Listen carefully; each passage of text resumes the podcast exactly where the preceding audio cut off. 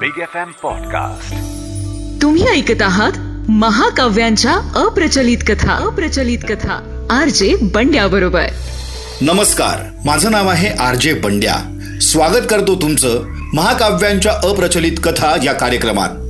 आजच्या पहिल्या कथेचं नाव आहे भरतवंशाची सुरुवात. तेव्हा लगेचच सुरू करूया आजची पहिली कथा भरत वंशाची सुरुवात. एकेकाळी पृथ्वीवर दुष्यंत नावाचा एक शूर आणि पुण्यवान राजा राहत होता. त्याचं राज्य संपूर्ण पृथ्वीवर पसरलं होतं. मंदार पर्वताला फक्त हातांनी उचलू शकेल इतका तो बलवान होता. या प्रकारे अतिशय शूरवीर आणि बलवान असूनही तो आपल्या प्रजेशी नेहमी नैतिकतेनं व्यवहार करत असे. दुष्यंतची प्रजा ही त्याच्यासारखीच सदाचारी होती. त्याची प्रजा कोणत्याही भौतिक परिणामांची अपेक्षा न ठेवता आपली कर्तव्य पार पाडत असे. एके दिवशी दुष्यंतला शिकार करण्याची इच्छा झाली. मग काही निवडक मैत्री आणि सैनिक यांना घेऊन तो शिकारीसाठी निघाला. शिकारीसाठी त्यानं एक घनदाट जंगल निवडलं. ते जंगल निरनिराळ्या प्राण्यांनी भरलेलं होतं. जंगलामध्ये पोहोचताच दुष्यंतनं आणि त्याच्या सैनिकांनी आपली प्राणघातक शस्त्रे वापरून शिकार करण्यास सुरुवात केली. राजानं त्याची शिकार पूर्ण करण्यात खूप वेळ घालवला. तोपर्यंत सगळ्या सैनिकांना खूप भूक लागली होती. मग त्या सैनिकांनी अन्न खाण्यास सुरुवात केली. पण अजूनही दुष्यंतची शिकार करण्याची इच्छा पूर्ण झाली नव्हती. म्हणून इतर सैनिक भूक शांत करण्यात व्यस्त असताना दुष्यंतनं काही निवडक सैनिकांना घेऊन दुसऱ्या जंगलामध्ये जाण्याचा निर्णय घेतला. बराच वेळ चालून तो पहिल्या जंगलाच्या काठापाशी आला. तिथे आल्यानंतर त्याला समोर एक उजाड मैदान दिसलं. ते मैदान पाहून त्याचा चेहरा हिरमुसला. कारण एवढं चालूनही त्याला दुसरं घनदाट जंगल दिसत नव्हतं. आता तर त्याला तहान आणि भूकही लागली होती. तेवढ्यात मैदानाच्या दुसऱ्या बाजूला त्याला थोडी हिरवळ दिसली. ती हिरवळ पाहून दुष्यंतच्या मनात थोडी आशा निर्माण झाली आणि त्याने तिथे जाण्याचा निश्चय केला. आपल्या साथीदारांसोबत ते मैदान ओलांडून तो हिरवळीच्या दिशेनं चालू लागला. तिथं पोचताच त्याला समजलं की हिरवळ म्हणजे एक सुंदर आणि घनदाट जंगल होतं. दुसरं जंगल मिळाल्यामुळे दुष्यंत खूप खुश झाला आणि शिकारीची योजना आखू लागला. त्या जंगलामध्ये खूप घनदाट झाडं होती. त्या झाडांना अनेक वेलींनी आणि फळांनी सुशोभित केलं होतं. जंगलाच्या मातीवर कोमल गवत अंथरलेलं होतं. वारा वाहत असल्यानं फुलांचा सुवास जंगलामध्ये सर्वत्र दरवळत होता. फुलांनी सजलेले मऊ गवत वाऱ्यावर झोकावत होतं. आणि पक्ष्यांच्या गाण्यांनी संपूर्ण परिसर संगीतमय झाला होता. अशा मनमोहक वातावरणात दुष्यंत हरवला आणि त्याची तहान भूक विसरून गेला. नैसर्गिक सौंदर्याचा आस्वाद घेत दुष्यंत जंगलामध्ये चालू लागला. तेवढ्यात त्याला एक आश्रम दिसला. तो आश्रम मालिनी नदीच्या काठावर वसलेला होता. बरेच ब्राह्मण त्या आश्रमात ऋग्वेदाच्या पवित्र ग्रंथाचं गायन करत होते. राजाला माहिती होतं की मालिनी नदीच्या काठावर कण्व नावाच्या एका महान ऋषींचा आश्रम वसलेला आहे. म्हणून त्यानं विचार केला की हा आश्रम कण्व ऋषींचाच असला पाहिजे. कण्व ऋषींचा आशीर्वाद घेण्यासाठी उत्सुक असल्यानं त्याने त्यांना भेटायचं ठरवलं. मग त्यानं आपल्या साथीदारांना आश्रमाबाहेर उभं केलं आणि आपला क्षत्रिय गणवेश काढून एका सामान्य गणवेशात त्यानं आश्रमात प्रवेश केला.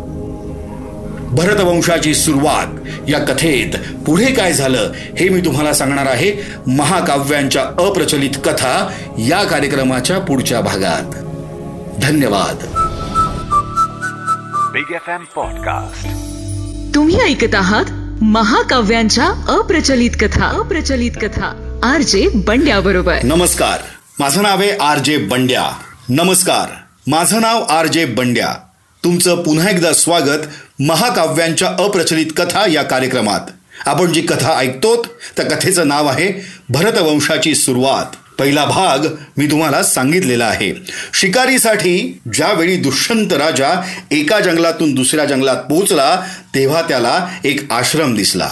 मालिनी नदीकाठी असणारा तो आश्रम नक्कीच कण्व ऋषींचा आहे हे त्याला माहिती होतं. आणि आता तो आश्रमात प्रवेश करणार होता. त्यानं आपला क्षत्रिय गणवेश काढून एका सामान्य गणवेशात आश्रमात प्रवेश केला. आश्रमात प्रवेश केल्यानंतर त्यानं आजूबाजूला कण्व ऋषींना शोधण्यास सुरुवात केली. परंतु तिथे त्याला कण्व ऋषी सापडले नाही. मग त्यानं आश्रमात बसलेल्या ब्राह्मणांना कण्व ऋषींच्या कुटीबद्दल विचारलं. मग त्या ब्राह्मणांनी त्याला कण्व ऋषींची कुटी दाखवली. कण्व ऋषींचा आशीर्वाद मिळवण्यासाठी राजा त्यांना भेटण्यास उत्सुक होता. म्हणून त्यानं कण्व ऋषींच्या कुटीच्या प्रांगणात प्रवेश केला. त्याला तिथेही कोणी सापडलं नाही. म्हणून त्यानं हाक मारली. आतमध्ये कोणी आहे काय? आतमध्ये कोणी आहे काय?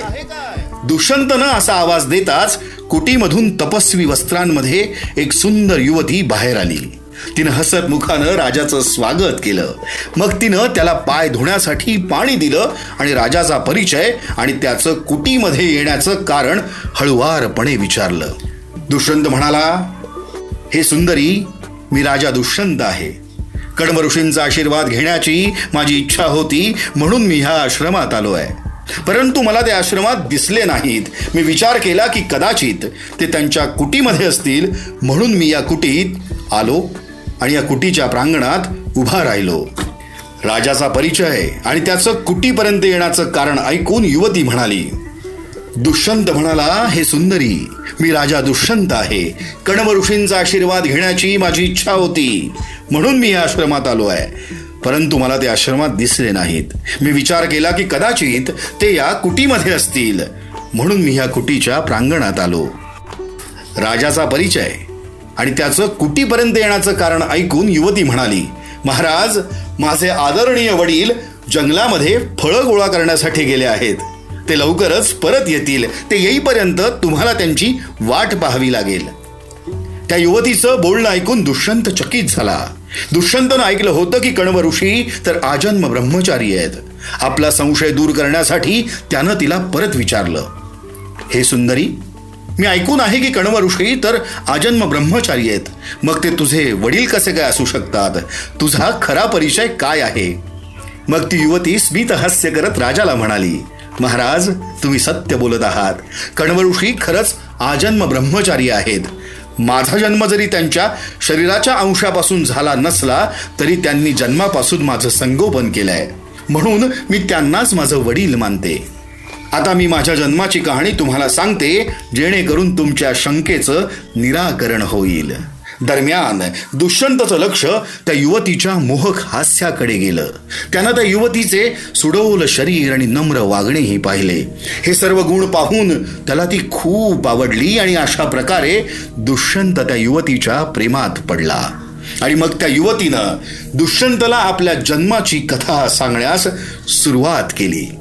ती म्हणाली फार पूर्वी फार पूर्वी विश्वामित्र ऋषी तीव्र तपश्चर्या करण्यात गुंतले होते. विश्वामित्र ऋषींच्या तपश्चर्येमुळे इंद्राचं आसन डोलू लागलं. इंद्राला वाटलं की विश्वामित्र ऋषी इंद्रपद मिळवण्यासाठीच तप करत आहे असा विचार करून इंद्रानं विश्वामित्र ऋषींची तपश्चर्या भंग करण्याचा निर्णय घेतला.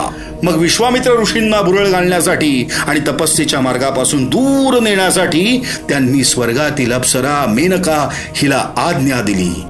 पण विश्वामित्र ऋषींच्या क्रोधी स्वभावाची चांगली जाणीव असल्यानं मेनकेला हे काम हाती घेण्याची खूप भीती वाटत होती.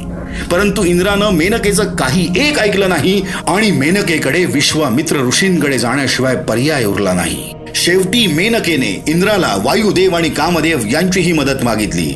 इंद्र या दोन देवांना तिच्या मदतीसाठी पाठवण्यास तयार झाला.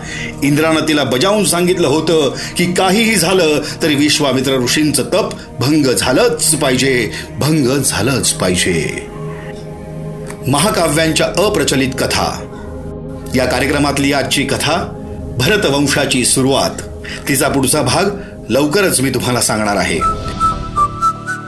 बिग एफ एम पॉडकास्ट तुम्ही ऐकत आहात महाकाव्यांच्या अप्रचलित कथा. अप्रचलित कथा. आर जे बंड्या बरोबर